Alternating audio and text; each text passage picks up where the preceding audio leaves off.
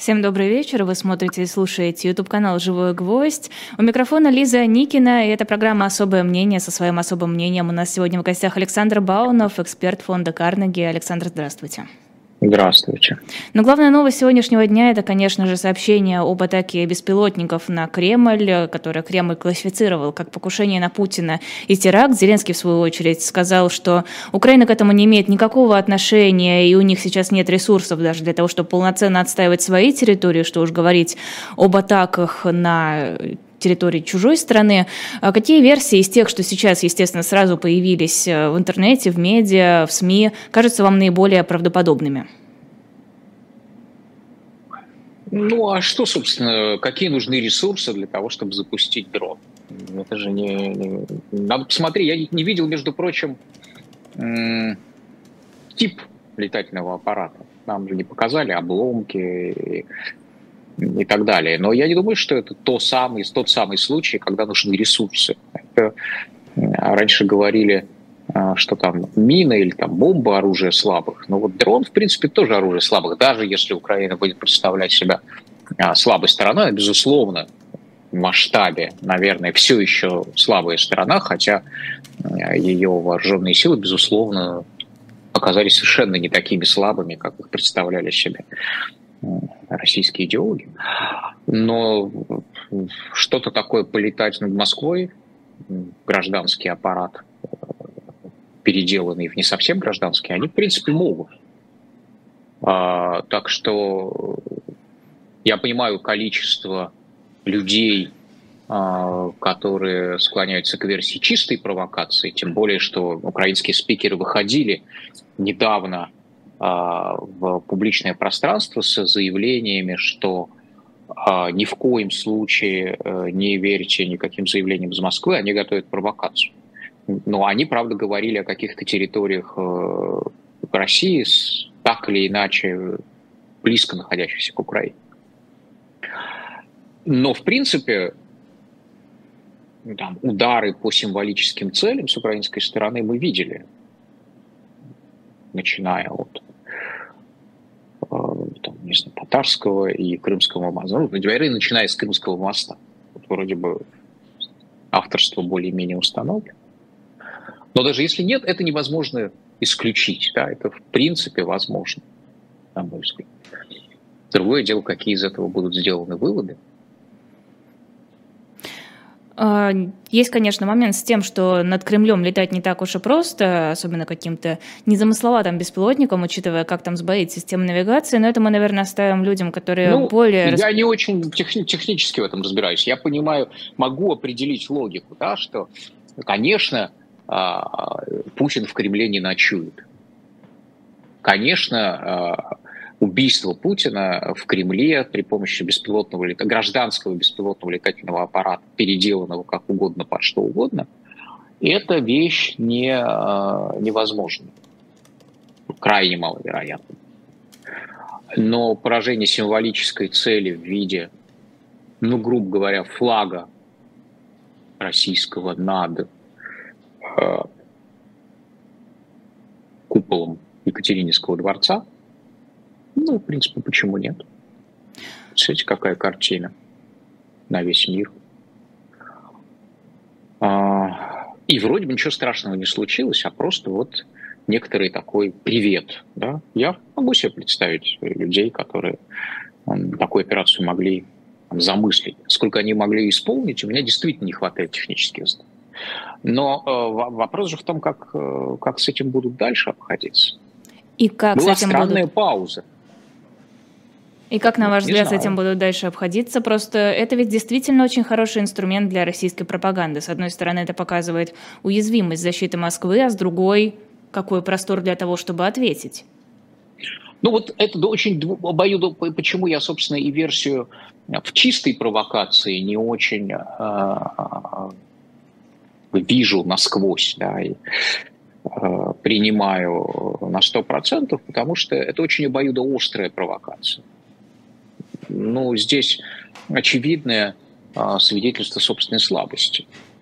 А, и дальше, что с этим свидетельством делать, тоже не очень понятно. То есть у вас Значит, смотрите, вы, наверное, ну, то есть наверняка не помните, а некоторые вроде меня наверняка помнят, как на Красной площади приземлился немецкий летчик Матиас Руст на маленьком учебном самолете. Самолете, который используют в аэроклубах частные лица для обучения пилотирования. Ну, я не могу сказать, что это страшно сплотило население страны вокруг Михаила Сергеевича Горбачева и вообще подняло какую-то патриотическую волну. Оно подняло патриотическую волну только в том смысле, что до чего мы докатились.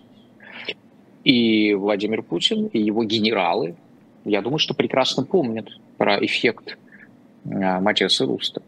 Он не был положительным для тех, кто тогда жил вот в этом самом первом корпусе Кремля и работал он был для них чистым, чистым убытком. Потому что ну, это же великая держава, которая не может защитить, во-первых, свои границы, если мы предположим, что аппараты вылетели где-то э, из-за пределов российских границ и прилетели в Москву. А если они вылетели где-то из московского дворика, Поленовского, с козочкой и, и курочками, то это тоже в некотором смысле удар по репутации и всех спецслужб, и всех э, контрразведок, и обычного МВД, и обычной полиции, а, потому что у вас, э, значит, в центре Москвы есть какие-то враги, а, которые, а вы же всех врагов вроде выгнали, у вас вообще все враги уже уехали за границу разбежались со страха, да, вроде бы. А есть какие-то враги, которые э, вполне себе могут приобрести или смонтировать беспилотные летательные аппараты. Э, если мы принимаем версию о покушении, добавить к ним э, что-то стреляющее и взрывающееся, и отправить их э, в сердце нашей Родины, где э, горят кремлевские звезды. И это, конечно, не то чтобы очевидные э, приобретения для, как вы говорите, кремлевской пропаганды. Я вижу здесь э, приобретение, э, которое вполне себе делится на убыток с вот буквально той самой нулевой суммой. Да, оно делится буквально сколько убыло, столько и прибыл. Вернее, сколько прибыло, столько и нет, ну подождите, все-таки 87 год я, конечно, не помню, но, во-первых, Матиас Руст не был вражеским э, летчиком, он не был э, гражданином страны, с которой мы воюем, а во-вторых, Советский Союз тогда активно оттаивал, смещалась, в принципе, атмосфера, стали появляться голоса, которые могли выступать против власти, что мы видим сейчас. Сейчас власти выгодно показать, что, смотрите, война-то вот она, давайте, включайтесь, нужно сплотиться – Иначе следующей ну, да. целью может стать ваш дом, а не э, Кремль. А, понимаете, вот э, опять же насчет 8, во-первых, 87 год это довольно ранний год перестройки. Там, там э, ситуация менялась не по годам, а по месяцам. И 87 год это еще очень советский год. И сближение еще очень осторожное. И Германия, безусловно, Западная Германия, это враждебное государство. Да, с ним улучшаются отношения, вот некоторые разряд, но это член враждебного блока НАТО, все население в тот момент еще, ну, в конце концов. Э, Штирлиц это тоже фильм «17 мгновений весны» про то, что нацизм в Германии не умер, в частности, да, его поддерживают всякие англосаксы. Так-то такого термина не было. А, бесконечные эти разговоры о западно-германском реваншизме. Э, так что я не могу сказать, что Западной Германии для среднего советского человека, не очень продвинутого, не очень следящего вот так вот по месяцам и по неделям за повесткой, а, она находится в теплой зоне душевных переживаний, находилась в тот момент. Нет, это была, безусловно, вражеская страна, а, с которой просто мы не так враждуем, как могли бы и как, возможно, должны были бы. Это, это раз. Во-вторых, неважно, страна вражеская или дружеская, а система ПВО пропустила, так сказать, не опознанный, вернее, опознанный, но непонятный чей объект прилететь к Кремлю. Нет, там был чистый убыток, и никто не говорил, что добрый парень из дружественной Западной Германии прилетел прилетел и сел на нашу гостеприимную Красную площадь. Какого не было. Это был в чистом виде позор и в чистом виде убыток. Вот, для Горбачева это было нехорошо, потому что, ну, он, собственно, проводил политику, скажем так, открытых дверей, открывания дверей совершенно для того, чтобы эти двери залетали кому угодно. Это, в общем, мало какая страна, даже самая демократическая и самая открытая, будет этому радоваться. Ну и кроме, собственно, Горбачева, есть вот этот state советский, который, надо сказать, перестраивался еще очень медленно, собственно, весь конфликт вот этой самой перестройки был вокруг того, а вот государственный аппарат, а вот партийный аппарат, а вот силовики, а вот ВПК, военно-промышленный комплекс, военная машина, они идут за Горбачевым или нет? В этом смысле, что тогда, что тогда было против власти, а что за власть, это тоже большой вопрос, это отдель, отдельный разговор. Потому что дружба с Германией, может быть, была не против власти, если под властью понимать самого Горбачева и некоторые Э, количество его непосредственных соратников, но это было против власти в том смысле, в каком власть и ее а, задачи понимала вот это глубинное советское государство, МИД, спецслужбы, генералитет и так далее. И я напомню, что, собственно, выгнали с э, должности тогдашнего командующего ПВО. Вот, ну, э, в общем, никто не воспринял тогда приземление Матиаса Руста как подарок. И, конечно, беспилотники вражеские над Кремлем, это не э, свидетельство силы этого самого Кремля. Поэтому э, дальше вопрос, насколько вокруг этого можно сплотить э, население. И это, э, насколько это можно эксплуатировать для того, чтобы собрать людей, собственно, вокруг этого самого Кремля, чтобы они этот Кремль защищали, не щадя живота своего, живым кольцом и так далее. Вот у меня нет пока ощущения, прошло, правда, мало времени, эту тему мало разгоняла официальная риторика, телевидение, пропаганда, э, но э, вы заметили народный гнев? Вот именно народный гнев. Враг покусился на святое и запустил беспилотный аппарат – по Путину? Честно говоря, нет. Но мне сложно и сказать, где я должна была его заметить. Не на улице же люди выйдут с плакатами «Беспилотники, улетайте». Ну, знаете, вообще по-настоящий народный гнев в том числе выражается и на улице, честно говоря. Ну, не принято у вот. нас на улице выходить. Очень, ну как не принято. Это вот почему-то в упомянутые вами времена, когда Матиас Рус прилетел, был, стало принято, да, стало можно и стало принято выходить на улицу. Иногда бывает принято выходить на улицу даже когда нельзя. А уж когда это в поддержку власти, вот у меня тут собака пытается, пытается в дискуссии участвовать. Собака, не участвуй в нашей дискуссии, иди сюда, иди ко мне. Вот. А, а, тогда, тогда, конечно, ничего страшного, если вы действительно разгневаны э, украинской военщиной, которая покусилась на Кремль, ну, выйти на улицу-то никто не мешает. А, может быть, организуют. Но, конечно, мы сейчас мы находимся в эпохе а, такой, а, когда люди выражают себя не столько офлайн, сколько онлайн. В то-то время, когда был Матиас Руст, онлайна не было. Но, наверное, надо наблюдать за дискуссией в, вот в обычных, в обычных пабликах. И в обычных пабликах, несомненно, этот гнев будет. И особенно про военных, э, военкоровских, да, как, как мы их называем, в военблогерских точнее, да, потому что корреспондент все-таки предполагает э, присутствие, а далеко не всякий военкор где-то там присутствует, скорее военблогерские такие а, ресурсы, а там этот гнев, безусловно, присутствует, но тоже вот с какой-то такой интонацией двусмысленной вот мы должны гневаться по поводу кого? То есть понятно, что э, по поводу украинцев они и так в гневе, это просто страшный враг, которого надо там, уничтожить, наказать и так далее. А вот э, дальше-то что? Там и так все замешано на сомнениях в способности российской армии воевать, российским, ну, воевать я имею в виду не, не в смысле вот этих вот наших простых солдат, которые, конечно же, способны, но неплохо командуют, им не дают правильных приказов, их вообще искусственно сдерживают. Есть сомнения в роли генералитета. есть вообще куча разных сомнений, и тут к этим сомнениям добавляется еще прилет беспилотника. Я думаю, что в частности пауза связана с этим, потому что э, раскручивать это или нет. Ну да, помним, что событие произошло ночью, э, ранним утром, в 4 часу утра, а официальные реакции на него последовали э, сильно за полдень, да, во второй половине дня. Это большая пауза, честно говоря, для э, события, которое разворачивается действительно в центре столицы и целью которого является жизнь и здоровье национального лидера.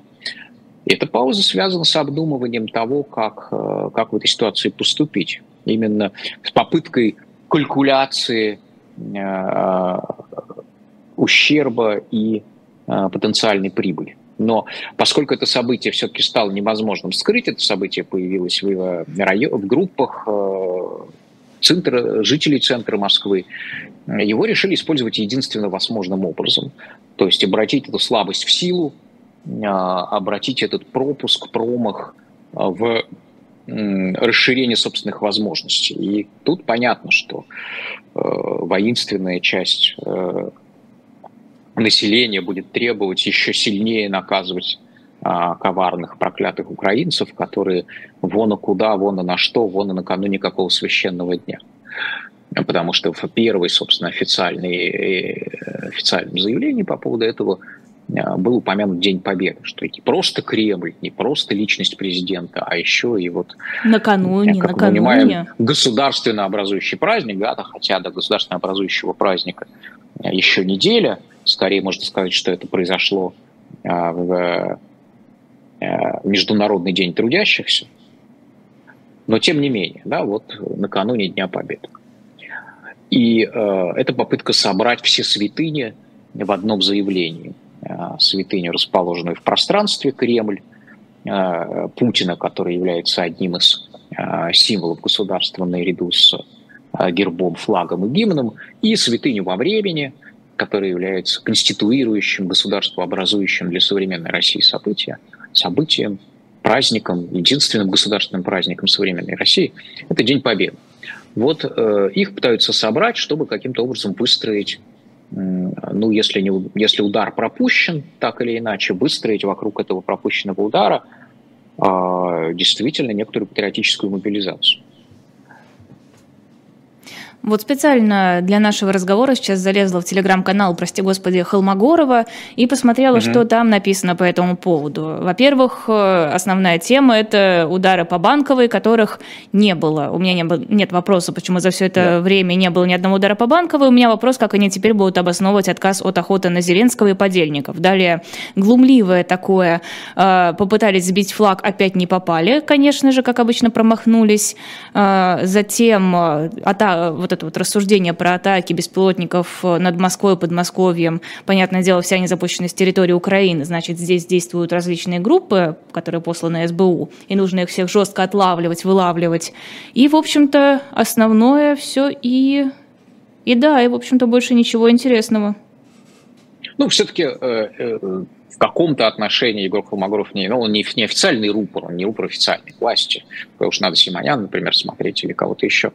А, ну, кстати, там примерно те же интонации. Ну, просто мы помним, что Холмогоров оппонирует Кремлю по украинскому вопросу, по национальному вопросу, насколько я себе представляю.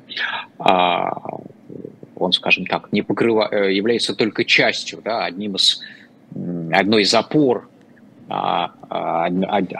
одной из фасций да, в пучке э, режима и не является его центральным стержнем. То есть русская националистическая идеология, безусловно, используется а, российской властью, но не является ее, скажем так, центральной опорой, центральным вот этим столбом. Вообще у нас непонятно, где центральный столб, это скорее такое здание на нескольких колоннах. Вот есть проблема с тем, чтобы вызвать такой настоящий гнев, а, он все-таки идет из настоящего ужаса. А настоящего ужаса по поводу того, что кто-то там попытался, как вы говорите, сбить флаг, ну или даже покуситься на начальство, а, простой человек не испытает. по двум причинам. Не то, чтобы ему сильно не было жалко. Ну, то есть, я думаю, что простой человек не верит в то, что Путина в Кремле можно убить. Все-таки остатки доверия к великой державе с великой армией, тем более, что пропаганда армии все-таки никуда не ушла. Подождите, простите, я тоже не верю, что Путина можно в Кремле убить. Да, ну мы, я же говорю официально, официальном заявлении, что это был теракт, что это было покушение на личность президента, а не хулиганство в отношении государственного флага. Да, это все-таки не так квалифицировано. Ну, еще это никак не квалифицировано, нет никакого дела. Есть просто некоторые, еще раз говорю, заявления государственного агентства, в котором сказано, что целью являлся, э, являлась личность, жизнь российского президента. Вот я думаю, что российского, российский обыватель точно так же, как вы, обычные граждане, не верят в то, что Владимира Путина можно убить в Кремле по разным причинам. Во-первых, понимая, что он не ночует в Кремле, хотя, да, там есть жилые помещения, там есть его квартира, насколько я понимаю, официальная резиденция, но все-таки, э, как мы знаем, в основном он время проводит не в ней. А, во-вторых, э, ну, ничего не произошло. Когда ничего не произошло, вокруг самой возможности вызвать э, гнев страшно. Одно дело говорить, что могут взорвать, могут что-то кого-то убить, могут что-то уничтожить, а другое дело видеть реальные руины. Э, реальные, реальные руины вызывают реальные эмоции, реальные убитые вызывают реальные эмоции. Мы это очень хорошо как раз видели а, на примере самой Украины. Пока шли разговоры о возможном российском вторжении, и внутри Украины, и в Европе реакции были, ну, посмотрим, да не может быть, да ладно. Реакции были вялые, не было вот этой настоящей, э, настоящей мобилизации, чувства, эмоциональной мобилизации, прежде всего. Как только люди увидели тела, руины, э, дымящиеся обломки, конечно, она случилась. И она случилась в масштабах, Э, который невозможно было предсказать, пока шли, шли вот эти, шли все эти вялые довольно разговоры о, о том, что а, может быть вторжение, может быть применена сила, могут полететь какие-то бомбы. Вот когда услышали звук, увидели свет вспышек, э, э, действительно начали прятаться в подвалах и в метро, вот это все, конечно, создает реальную эмоцию, реальный гнев. А вот это происшествие все-таки, происшествие не более чем. А, да, возможно, созданное вражеской рукой. Э, но его последствия таковы, что вокруг них невозможно сплотить людей. Больше, во всяком случае, чем а, они собраны и сплотились уже. А, поэтому, еще раз говорю, чистый убыток. Что, что можно из этого сделать? Можно из этого сделать какие-то выводы, опять же, для борьбы с внутренними врагами, ужесточить какие-то, не знаю, облавы, э, что там еще, операции по поиску э, диверсантов и врагов и шпионов внутри страны. Можно, конечно, то, о чем, собственно, вы сейчас говорили, ссылаясь на одного из военных блогеров – Э, перейти вот этот барьер и э, начать делать то, э, чего до этого не делали, чего до этого не делали, чего избегали. Именно поражать цели в центре Киева. То, что даже на Западе не очень понимают, что пока, в отличие от Харькова, например, российские вооруженные силы не, не поражали не пытались поразить административных, правительственных зданий а, в центре Киева по разным причинам. А, ну, я не знаю, во-первых, понимая, что это наиболее защищенный город, видимо.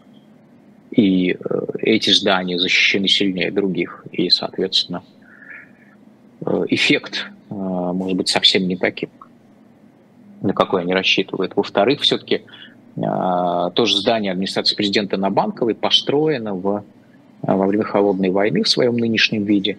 А, ну, то есть построено с расчетом на то, что руководство советской Украины должно пережить атомную войну. И об этом прекрасно знают в, в России, ну, в России, те, кто планирует операции. Это не легкая цель. Она символически важная, но совершенно нелегкая. А, плюс западные системы ПВО новые развернуты в основном вокруг столицы. Плюс, насколько я понимаю, Зеленского там сейчас нет. Зеленский в Финляндии.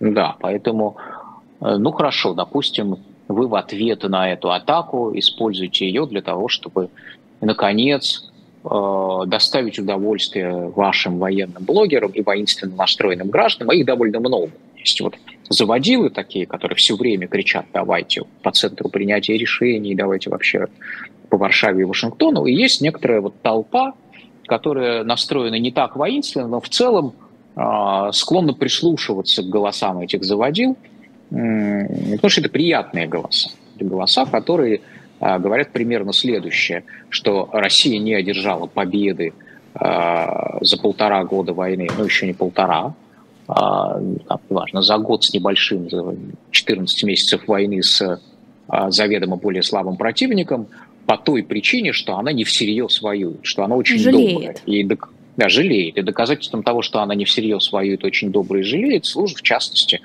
несколько пунктов а, в перечне целей, а, на которых все время пальцем показывают э, военные блогеры, милитаристы. Ну, подождите, не только блогеры, простите, которые, я вот э, да. вклинюсь, вот я сейчас специально зашла да. на Соловьева, но теперь уже можно снести банковскую начисто, и далее после всяких репостов Зеленский сбежал в Финляндию, чтобы избежать моментального ответа, и про э, гарантии безопасности Зеленскому, если они и давались, о чем говорил бывший премьер-министр Израиля, то теперь о них Укрофюрер может забыть. Ну и у Симонян угу. то же самое, ну, может, теперь начнется по-настоящему. Да-да, я понимаю эту интонацию. Ну, а кто, по-вашему, собственно, Соловьев? Ну, он тоже, воя... он тоже военный блогер, только видеоблогер, если вы Он не голос режима? Ну, нет, я думаю, что он, ну, в каком-то смысле голос режима, конечно, больше, чем э, люди в Телеграме, поскольку он выступает на государственном канале. Ну, он неофициальный спикер режима. Он не Э, не, скажем так, не является лицом, транслирующим официальные решения. Он гораздо радикальнее, чем официальный лиц. Он это говорит давно. Он скорее в тонусе держит население. Ну хорошо, я э, давая, оставим. Давая некой более воинственной части российского, российского населения. Но э, думаю, что да, вот если есть желание, есть такая задача найти повод для того, чтобы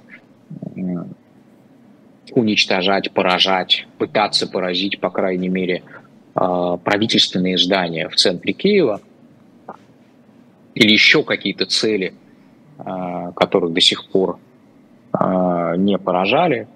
Центр, Одессы или мосты какие-то через Днепр, например, то этим можно воспользоваться как поводом. И тон э, Стасовского заявления, которое в этом контексте гораздо важнее, потому что Соловьев и военблогеры выступают в, в этом духе довольно давно, а уже давайте вообще Вашингтон бомбить, там ничего нового нет.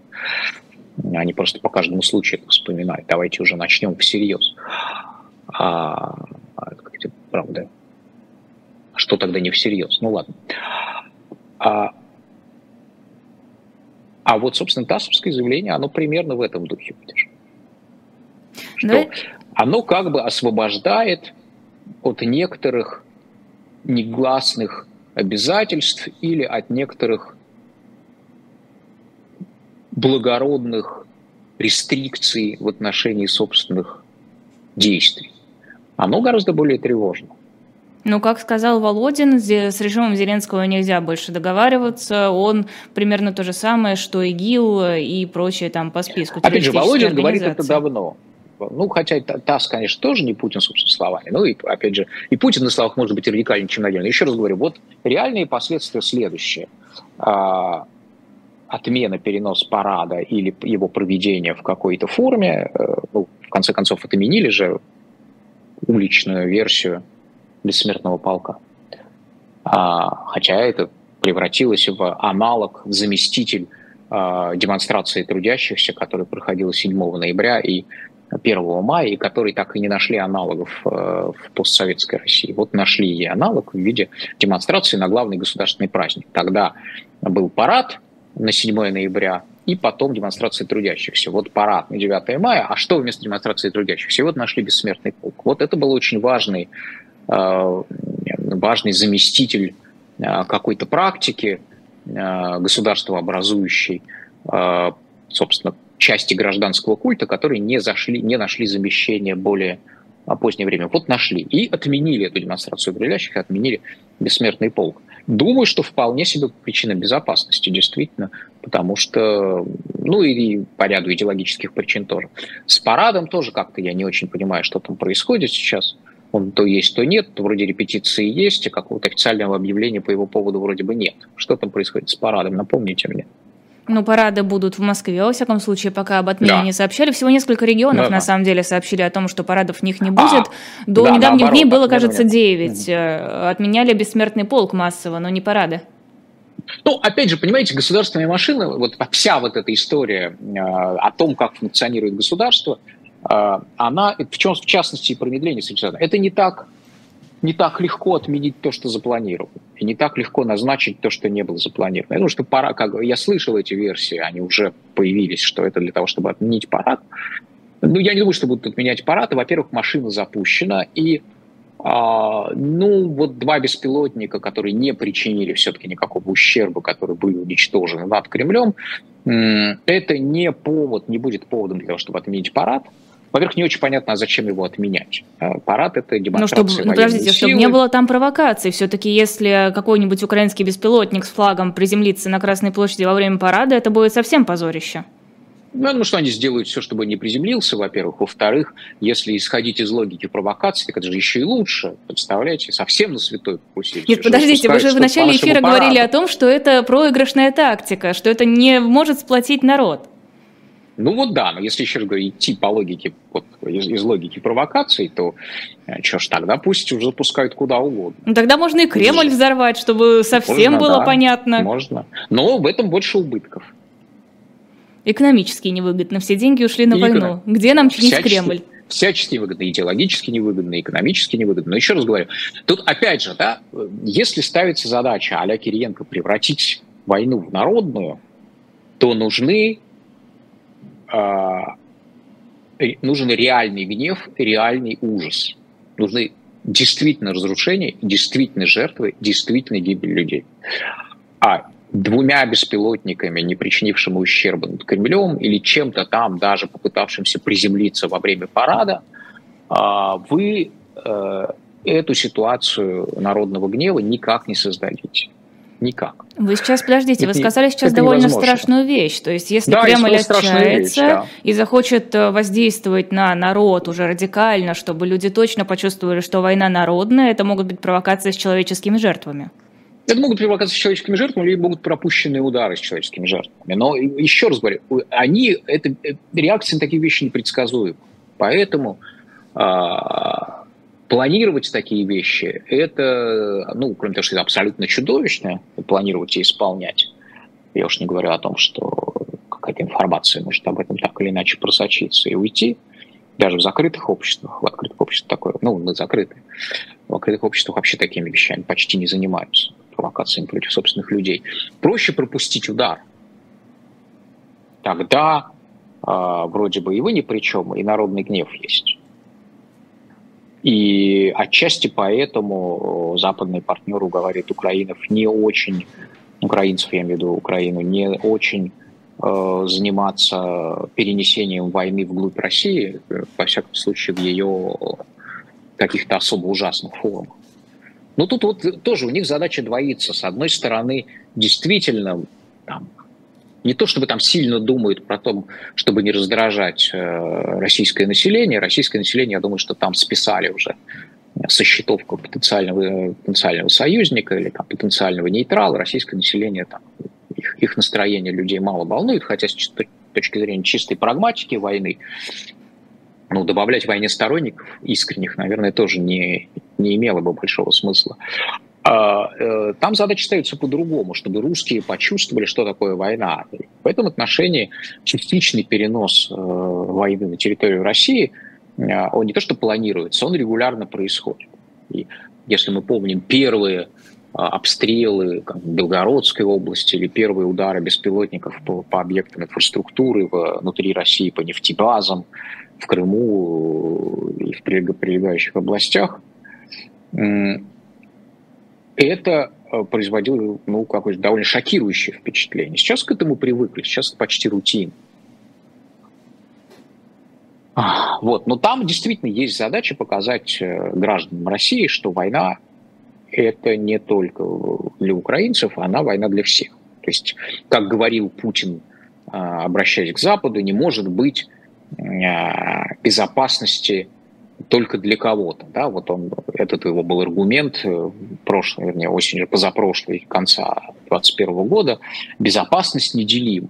Не может быть у одних безопасность, а у других чтобы ее не было. Вот точно так же война неделима. Не может быть две, две воюющие страны, у которых э, у одной из которых война есть, а у другой нет. Хотя на каком-то этапе э, именно так и происходит. Потому атакующее государство какое-то время его население действительно не чувствует э, этой самой войны на себе, но потом постепенно начинает чувствовать через призванных, через э, профессиональных военных, которые гибнут, ну и, в конце концов, через те ответные удары, которые э, так или иначе приходятся по территории атакующего государства. Поэтому эта задача в каком-то смысле украинцами выполнена. Россия больше не является страной, которая живет мирной жизнью, проводя спецоперацию э, на чужой территории. Это, это уже давно не Сирия. Я уж не говорю о том, что там, в случае Сирии тоже был пропущен один очень неприятный ответный удар самолетом. Вот, но тут, так скажем, весь мир был на стороне России в этой ситуации. Я имею в виду, когда террористы взорвали самолет гражданский под Синаем. А, а вот э, здесь как-то бьют на территории России по разным железной дороге, по каким-то нефтебазам. А тут в мире, в общем, на это смотрят достаточно спокойно. Давайте небольшой перерыв на рекламу сделаем. Э, книга, которая есть на shop.diletant.media, выглядит она вот так. Называется она «Счастливый предатель». Это книга Джорджа Блейка. Э, это книга Саймона Купера о Джордже Блейке, старшем офицере британской разведки, который работал на Советский Союз и в 1961 году получил 42 года тюремного заключения за передачу КГБ данных по западным операциям, по разведчикам. Э, какое влияние Блейк оказал на историю и что его вклад изменил в холодной войне. Это можно узнать из книги, она лежит на shop.diletant.media. Также можете нас поддержать через донаты, есть QR-коды, есть ссылки, есть возможность э, оформить э, подписку на Boosty, будем вам за это крайне признательны. Продолжаем эфир. Александр Баунов, эксперт фонда Карнеги в особом мнении на живом гвозде. И тоже, опять-таки, о книге. Ваша книга «Конец режима», насколько mm-hmm. я понимаю, очень хорошо разошлась сейчас в книжных магазинах. Алексей Алексеевич перед эфиром ее очень сильно хвалил. Сейчас ее можно где-то в Москве купить? Есть у вас такая информация? Ну, я периодически прошу читателей мне рассказывать, что происходит. Вроде бы присылали фотографии, где она продавалась, продавалась на нонфикшн. Как раз э, это такой, в общем, учебник по относительно счастливому и, можно сказать, мирному выходу из э, разных авторитарных тупиков. Э, вот, причем Конечно, он не имеет силу прямой инструкции, общества разные и так далее, но все-таки это относительно современный опыт, это не опыт середины 20 века, это опыт а, второй половины, конца 20 века. Некоторые участники этих событий вполне себе живы, здравствуют. И, что, что называется, мы поколенчески с ними пересекаемся. Это люди, которые жили, в общем, в мире – котором мы продолжаем жить. Да, это был мир до интернета, но это уже был мир телевидения, это уже был мир современного оружия, это мир сформированный как раз по итогам Второй мировой войны. А, может быть, это еще, правда, мир холодной войны, но тем не менее, это опыт выхода из а, авторитарных тупиков, ну, даже агрессивно-авторитарных тупиков, даже военно-авторитарных тупиков, э, которые по-своему, конечно, это история успеха. Это история выхода к свободе, к другой какой-то жизни, вот этой как новой жизни без больших жертв. Хотя совсем без жертв, наверное, не обошлось, но все-таки это довольно э, история с довольно счастливым концом. Поэтому как книга оптимистическая в конечном счете, да, если мы следуем логике Данте, который назвал свою книгу комедией, несмотря на огромное количество трагических эпизодов в ней, потому что у нее счастливый конец, все кончается в раю. Можно сказать, что это такая авторитарная комедия, да, то есть э, это, комедия, это книга с огромным количеством отрицательных героев или неоднозначных героев, сложных героев и с э, довольно большим количеством ужасных эпизодов, э, которые все-таки приводит к счастливому концу. И э, мне кажется, что она отчасти поэтому популярна. Она показывает, что внутри и она, она как бы написана изнутри времени, то есть ты живешь вместе с героями, живешь вместе с обществами, которые переживают все эти события, и ты из этого изнутри времени как бы на какие-то моменты читатель забывает или не знает, чем это закончится, а потом а, приходит вместе с э, героями, вместе с людьми, вместе с социумами, вместе с социальными группами, описанные в этой книге, приходит к счастливому концу. И э, я думаю, что это один из, одна из причин популярности. В некотором смысле путеводитель а, по дороге а, со счастливым концом. А какие выходы из нашего тупика вы видите? Ну, вот примерно такие, как там и описано. Ну, во-первых, э, ну, как вам Как может выглядеть в России переход от авторитарной системы к демократической? Там есть, там есть это всегда комбинация э, событий по-своему уникальных. Но мы видим, например, что в двух и трех случаях это были неудачные, в частности, военные кампании в Греции и в Португалии. В двух и трех случаях физический уход э, основателя режима, это уже Испания, Португалия, был, э, был поворотным событием.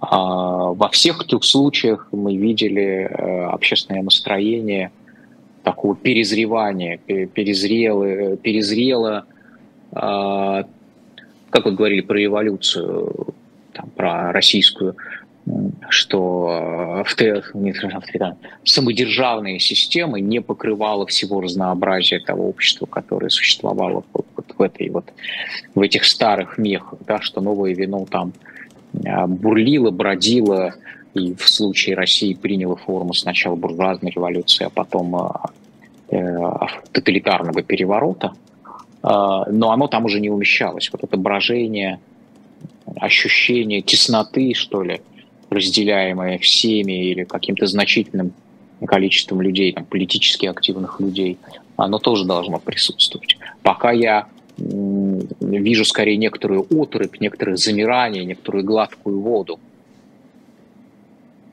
чтобы не, не, не булькало, не плескалось, мы вот все замрем и будем изображать такую гладкую поверхность, и только отдельные всплески, отдельные какие-то там летучие рыбы из нее вылетают, какие-то рыбы вырываются на поверхность, какие-то камни, брошенные снаружи. Но в целом общество замерло. Это изнутри России даже принимает форму агрессивной нормализации, как в случае с Э, серии постов одного пиарщика, активно обсуждавшихся тут недавно, э, что все вообще окей, все вообще прекрасно. Отстаньте от нас, перестаньте нам говорить, что не все хорошо. У нас все хорошо, у нас все замечательно. Мы вообще все как всегда. Это такая очень и э, как раз отторжение любых замечаний по поводу того, что, ну, ну как бы, конечно, люди живут в, значительной степени, как обычно, но это не значит, что они живут как раньше.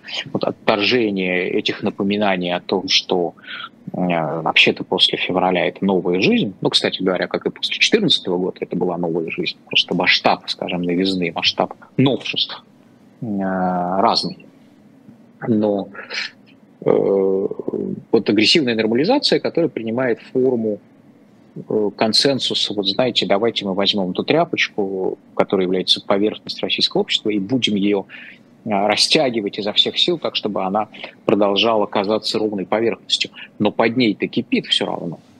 И недоумение, и вопросы, э, и вот эта политическая энергия клубится, которая ищет выход.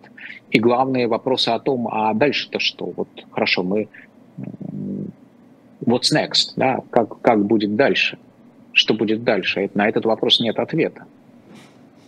Но я не могу, не вижу сейчас, вот, э, скажем так, э, начала фазы выхода. Тут я не могу сказать, что э, мы, пере, ну, мы перешли через какой-то перевал. Мы совершенно не на перевале, мы на подъеме. Россия на подъеме не в смысле, что она поднимается к сияющим вершинам, она на подъеме к перевалу, который еще предстоит ей преодолеть. То есть мы не стоим в той точке, э, откуда видно, как мы будем спускаться, собственно, в долину э, новой нормы, в долину будущего. Еще не видно. Это необходимыми условиями может быть и военные неудачи, и э, экономические тупики. Хотя рыночная экономика необ, необыкновенно гибкая и очень адаптивная, и как раз в отличие от Советского Союза, экономика может поддерживать приемлемый уровень жизни э, годы. Это могут быть какие-то сословные противоречия. Э, и, ну, еще раз говорю, смерть лидера, физический уход лидера а, может быть этим поворотным событием, может быть тем событием, которое очень быстро поднимет все общество на перевал. Но это совершенно не значит, что и дальше гарантирован вот этот спуск, да, гарантирован счастливый конец. А, но тем не менее а, мы видим и другие сигналы. Мы видим, что очень мало людей действительно искренне цепляет на себя военную символику. Мы видим мало, мало про военной символики на автомобилях. Зачастую, э, так вот, скажем так, э, я, конечно, утратил визуальный контакт с э, городской улицей московской, но сейчас, собственно, как раз его можно получать опосредованно. Ну, вы знаете, было бы видно, что называется, как вот видно, что город увешан отчасти вот этой ге- ге- псевдо какой-то героической рекламой, а, так и видно, что за пределы официоза а, эти воинственные вещи не сильно расходятся. Мы видим проблемы с интеллигенцией, аналогичные проблемам, которые, э, с которыми столкнулась а, группа полковников, захвативших власть в Греции. Мы видим, что с интеллигенцией конфликт не преодолен, а взять другую нет. Так может, и не ну, нужна есть... им эта интеллигенция? Э, ну, мы не видели ни одного успешного общества, где, где власть не взаимодействует конструктивно с, собственно, с думающими людьми, с интеллектуальным сословием. Кто? Не, ну понятно, что айтишники будут работать за зарплату, да? мы имеем в виду производителей каких-то смыслов и так далее. Те, кто пытаются произвести вот патриотизм, они не то чтобы не успешны, это неплохо продается. Но ну, вон там шаман гораздо... есть лучше, чем либеральный смысл. Но к шаману, видите ли, даже после, а, даже у массовой аудитории возникли вопросы после его последнего клипа в, несомненно, сознательно или несознательно произведенной фашистской эстетике. Думаю, что отчасти сознательно они пытались адресоваться определенному сегменту, не подумав о том, как а, другие сегменты воспримут эту эстетику, в том числе нейтрально настроенные или лоялистски настроенные. А, ну вот например, это эта история с театром в, в Пермском крае, где актеры саботировали постановку, ну, собственно, провоенной, про-СВОшной, естественно, там говорили, драмы какого-то спектакля, замешанного на как раз военблогерских текстах и на вот этой Z-поэзии так называемой. Э, и худрук, худрук, который все это затеял, э, вынужден был уйти. Понятно, под э, страшные гневные окрики сторонников всеобщей мобилизации, я имею в виду психологической, социальной мобилизации. Но тем не менее, вот у вас есть некоторые локальные местные знаменитости, актеры, и с ними надо считаться. Ну хорошо, их можно всех уволить, э, и вообще можно всех посадить. Ну а играть кто будет? Ну можно людей с улицы набрать. Ну мало ли ну, студентов, вы, которые вы, готовы играть? Мало. Студентов мало, которые готовы играть. Знаете, какое, какие огромные проблемы с кастингом в, в, вот, в условные боевики по сценариям э, тех же около военблогерских э, авторов. Честно говоря, понятия не имею. Вот я имею понятие. Не идут люди туда на, на кастинг, не идут люди на пробы. Это зашквар. Вот среди, среди молодых актеров, молодых актеров, да, это зашквар. Пойти сняться в фильме по сценарию. Не, ну, конечно, вы наберете там за кого-то, всегда кого-то наберете. Вы вот в судебную драму э, расчленителей наберете людей играть, вот, трэш, да, телевизион. В конце концов, вопрос, э, а что, что будет в итоге? Качество продукта какое будет? Ну, вы можете набрать с улицы неквалифицированных людей. А квалифицированных людей вы с улицы не, не наберете. Вы должны, вы не наберете авиадиспетчеров взамен бастующих. А, Рональд Рейган пробовал. Вот вы можете набрать, э, вы можете рекрутировать людей из этой среды деньгами а, большими или а, ну, угрозами, в конце концов. Но, так внесен же законопроект о распределении студентов э, на трехлетнюю службу после обучения. Ну так в том-то и дело. То есть, еще раз говорю, это не работает так. Вы либо устанавливаете договорные отношения с интеллигенцией, либо у вас будет очень плохой интеллектуальный продукт. Вот когда была Отечественная война в, в Советском Союзе, а, вот сомнений никаких не было в том, что интеллектуальный продукт здесь будет высокого качества. И он был высокого качества. Были какие-то агитки, были какие-то не очень удачные вещи, но в целом а, интеллигенция, которая э, вообще-то вот творче, творческие люди, у которых было после большого-то террора, я уж не говорю про больш, большевистский террор, а, были, было масса вопросов а, к этому режиму. Вот здесь эти вопросы были на время отложены в сторону. А сейчас эти вопросы не отложены в сторону. Власть не убедила ни бизнес, ни творческих людей, ни актеров, ни э, писателей, ни программистов в том, что а, она представляет их интересы. В том, что ее выживание является их а, делом, что у них, что они участники совместного какого-то проекта. Есть вот этот нарратив, да, что если Россия проиграет, то мы все умрем, и его очень активно разгоняют всякие косвенно, косвенно лояльные люди, отчасти там лояльные, опять же, по причине э, знаю, своих профессиональных обязательств, отчасти лояльные, потому что э, человеку хочется жить в нормальной, в нормальной среде, в спокойной обыденности.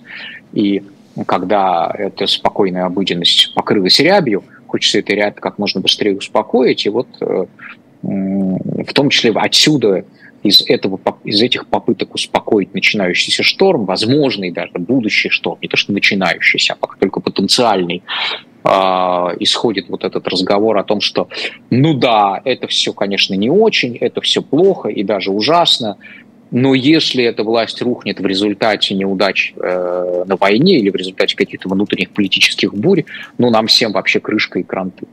А, то есть вот это успокоение ряби, вот это вот так сказать, задувание э, огня, даже еще не разгоревшегося, оно, конечно, имеет место. Но никакого консенсуса между квалифицированными людьми широк, ну, как бы вот большинством квалифицированных людей и а, той частью режима, которая затеяла вторжение и на этом настаивает, пытается его оправдать до сих пор, не наблюдается. Соответственно, качество всех продуктов, которые производит э, этот режим, особенно интеллектуальный, будет довольно слабым. Ну, бизнес будет работать на свою прибыль, понятное дело. Нам пора заканчивать, к сожалению. Время да. нашей программы вышло. Это было особое мнение Александра Баунова, эксперта фонда Карнеги. Подписывайтесь, ставьте лайки и не уходите далеко. Сразу после этого эфира будет программа «Цена вопроса» с Сергеем Алексашенко. Всего доброго.